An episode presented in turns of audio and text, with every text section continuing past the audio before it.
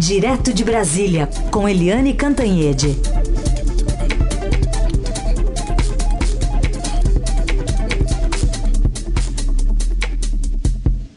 Bom dia, Eliane, como vai? Bom dia, Carolina. Bom dia, ouvintes. Fim do recesso, Congresso voltando, muitas pautas, não só na Câmara, mas também no Senado. O que, que a gente pode esperar desses próximos dias por aí, hein, Eliane?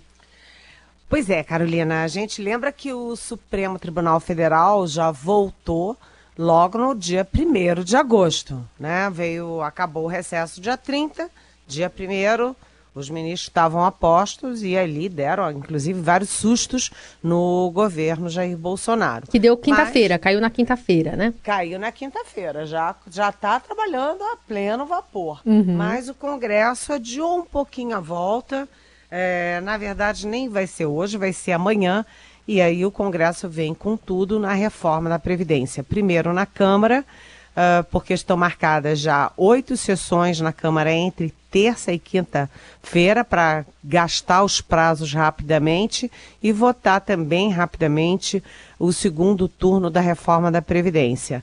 É, o presidente da Câmara, Rodrigo Maia, está até otimista, achando que pode votar essa semana já o segundo turno. Está tudo pronto, não tem mais é, grandes polêmicas, está tudo mais ou menos acertado, e aí vai para o Senado. E no Senado, é, pode-se dizer que pode começar tudo de novo, né? Porque os senadores vão querer imprimir também é, o seu carimbo na reforma da Previdência. Ou seja, esse primeiro momento do Senado vai ser muito, muito em cima da reforma da Previdência, todo mundo ali já, é, enfim, é, se preparando para a questão principal do país, para a retomada de investimentos, é, é, é, a médio prazo, né, como consequência retomada também é, do crescimento e retomada dos empregos. O foco, reforma da Previdência. Mas vai ter muita crítica também ao presidente Jair Bolsonaro. O clima entre Congresso e Executivo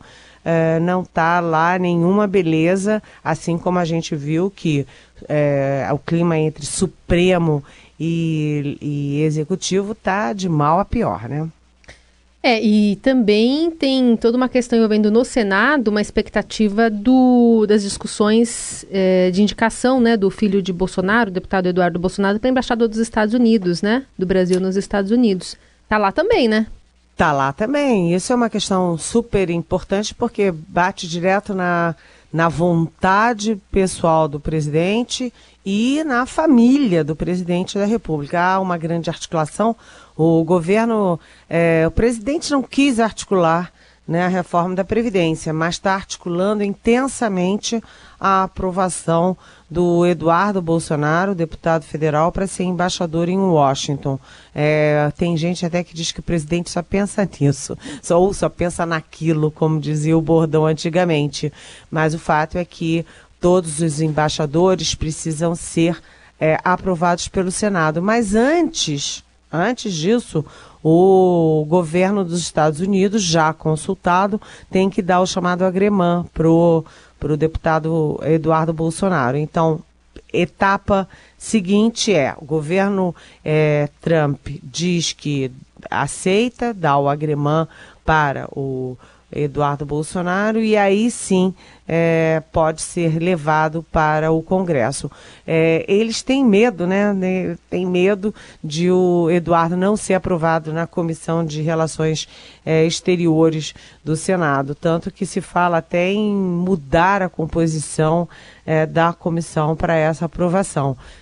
Você já imaginou, Carolina, se o Congresso é, derruba o nome do filho do presidente para ser embaixador, isso seria assim muito complicado. Até por ser tão complicado, a melhor aposta é de que o Eduardo Bolsonaro passe sim na votação. Quer dizer, é, vai ter discurso criticando, vai ter gente fazendo é, muxoxo e tal, mas no frigir dos ovos a tendência é de aprovação, até porque a ameaça do Bolsonaro, e eu chamo exatamente de ameaça, porque o termo é esse, é de dizer, ah, se ele não for aprovado, ele vira ministro. E aí, em vez dele ser embaixador, ele vai mandar em 200 embaixadores. Ou seja, É, aí quem tem que rezar todo dia para que o Eduardo Bolsonaro seja aprovado no Senado e que tenha o agremã primeiro lá do, do Trump é o chanceler Ernesto Araújo, que aliás hoje está em Lima tendo é, reuniões, inclusive com o secretário de Segurança dos Estados Unidos, John Bolton. Aliás, não sei se ele vai comentar também o clima, né, em Lima. Ele falou durante o fim de semana aí que ele teve em Roma é, e aí ele sentiu uma onda de frio lá em Roma em maio.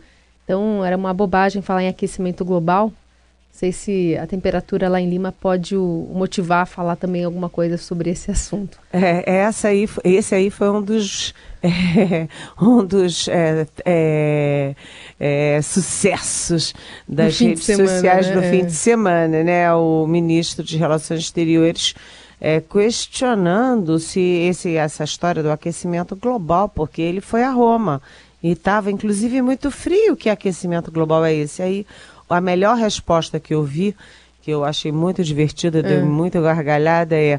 E eu fui ao Rio e não levei um tiro. Essa história de violência é a maior balela também. É bom ponto de vista, ué. Bom ponto de vista. Eliane, só para não perder o fio da meada ainda da Câmara, é, queria falar com você sobre um outro bordão que é. Tem gente que ri à toa, né? Não falam bastante assim, que tem gente que ri à toa. E o Estadão, no fim de semana, trouxe a, a notícia de que a Câmara dos Deputados reembolsou o deputado Marco Feliciano em 157 mil reais referentes a um tratamento odontológico.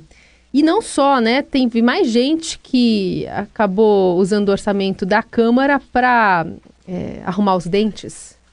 Pois é, você sabe que é, essa história do Marcos Feliciano é muito engraçada, porque, primeiro, o Marcos Feliciano é muito, vamos dizer assim, peculiar. Segundo, porque ele até quer ser vice-presidente na chapa da reeleição do Bolsonaro em 2022. É, é, imagina, entre Marcos Feliciano e o general Hamilton Mourão é uma guerra estranha, né? Mas, enfim. É, mas, além disso, também tem a informação das despesas médicas da Câmara nesses seis primeiros meses do ano. 93 milhões de reais. Eu fui fazer a conta, dá 15,5 milhões, 15 milhões e meio de reais é, com despesas médicas da Câmara. Ou seja, você tem o seu salarinho, e aí você ainda custa para o erário 93 milhões em seis meses com tratamento médico. E sei lá que tratamento médico é esse, né? O que que pode ser? É melhor detalhar que tipo de tratamento médico é esse que custa 93 milhões de reais para o nosso suado dinheirinho, meu, seu e nosso suado direitinho. Porque cá para nós, 15,5 milhões de reais por mês Puxa vida, o pessoal anda doente por lá, hein, Carolina? Reembolso, né? Tem essas coisas também é, em Brasília, né? E tem o seguinte, né? Enquanto eles estão gastando tudo isso, estão é, fazendo a reforma da Previdência para o resto da população. Ou seja, é, os aposentados podem dizer, mas vem cá, tira essa, esse monte de, de, de, de é, despesa médica aí e aí vocês podem dar até uma amenizadinha ali na reforma da Previdência, né? É isso. Essa é a Eliane Cantanhete, direto de Brasília, eu estou aqui em São Paulo. E a gente vai falar agora, Eliane, sobre a família de políticos do presidente da República. Aliás, será que ele vai voltar a falar dessas contratações nos seus gabinetes, de parentes, de pessoas que têm algum tipo de ligação com parentes ou amigos?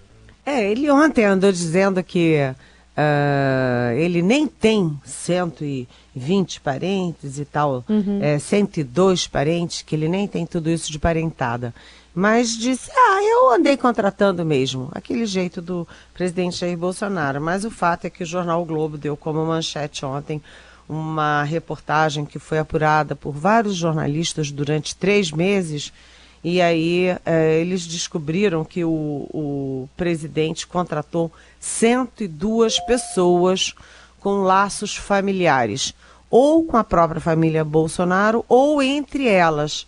Né? Então, por exemplo, no primeiro casamento do Bolsonaro, é, a mulher dele, né, a família da, da ex-mulher dele, mãe do, do 01, do 02 e do 03, a família inteira tinha contratos na, nos gabinetes tanto do, do Bolsonaro, quanto depois vieram a ter dos filhos também do Bolsonaro. E aí a gente começa a entender por que, que o Bolsonaro botou o Flávio Bolsonaro na política, o Carlos Bolsonaro na política, aliás. O Carlos Bolsonaro foi, é, foi como é que ele diz que a gente é, emancipado aos 17 anos para poder se candidatar a vereador no Rio de Janeiro, e o Eduardo Bolsonaro também político. Todo mundo político empregando gente abessa.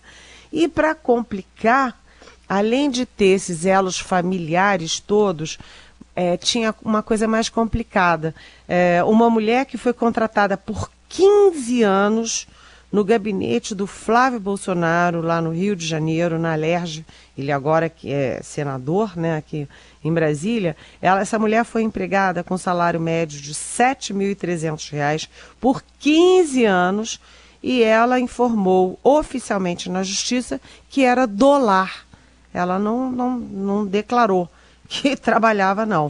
É, outra também que foi contratada pelo outro filho caracterizando que era uma coisa de família, não de um deles só, é, foi contratada pelo Carlos Bolsonaro, vereador, de 2005 a 2019, por 14 anos, é, com um salário mensal médio, né, na, na média desses anos todos, de R$ 10.700. E ela declarou em cartório que a profissão dela era babá. É, a gente não sabe, né? Mas eu acho que gabinete de vereador não tem babá, mesmo que o menino tenha sido emancipado para ser vereador. Mas a moça declarou oficialmente que era babá. Outras é, pessoas que o, os jornalistas ligavam perguntando diziam que nunca tinham trabalhado no gabinete mas constavam da Folha. Depois perguntavam também no gabinete, e a tal pessoa? Lá todo mundo no gabinete dizia que nunca viram a tal pessoa. Ou seja, qual é a suspeita que está por trás disso? De que os salários que eram é, atribuídos a fulano, beltrano, cicrano, na verdade não iam para essas pessoas, mas sim retornavam para os, o vereador Bolsonaro, o deputado Bolsonaro, o deputado federal aqui em Brasília Bolsonaro. E isso é explosivo, né? Porque isso é desvio de dinheiro público. O presidente está se atrapalhando para falar sobre isso, disse que nem tem 102 é, familiares, né? Como eu acabei de dizer, e que admitiu, ah, contratava sim, família, sim. É, o problema é o seguinte: contratar família é complicado, primeiro, e segundo é, contratar só pro forma e a pessoa não trabalhar e a pessoa não receber o dinheiro e a pessoa não ter qualificação para aquilo, precisa explicações. Eu acho que essa semana vai ter muita, é, vai ter muito desdobramento em cima dessa manchete do Globo. Bom, e outra manchete que a gente comenta hoje é a do Estadão, né? Falando sobre o governo tentando devolver terras desapropriadas para antigos donos né, uma tentativa de mutirão para fechar esses acordos de conciliação com fazendeiros que questionam na justiça a tomada de suas terras para reforma agrária. E esse, essa tentativa está sendo é, capitaneada pelo secretário de Assuntos Fundiários do Ministério da Agricultura, que é o Luiz Antônio Naban Garcia, um antigo aliado né, do presidente Bolsonaro e o antigo rival do MST.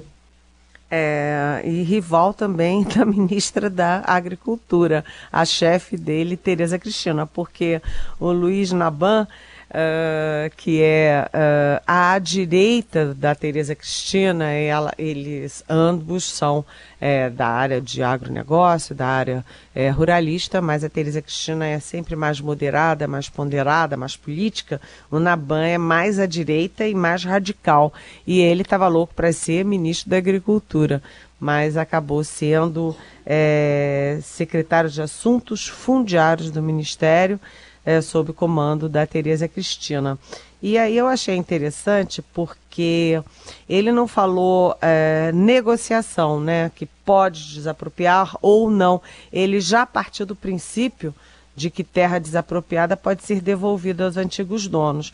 E aí a gente lembra que terra desapropriada é por é, irregularidades, por falta de pagamento de impostos ou é, por interesse do Estado, que paga uma indenização para desapropriar parte daquela é, daquela propriedade. Mas como a gente sabe que o governo Bolsonaro é muito mais é, consciencioso ali com os direitos de propriedade e direitos dos patrões do que dos direitos é, dos empregados, então a gente pode ter aí é, uma onda de desapropriação de terras, de, ao contrário, de devolução de terras desapropriadas.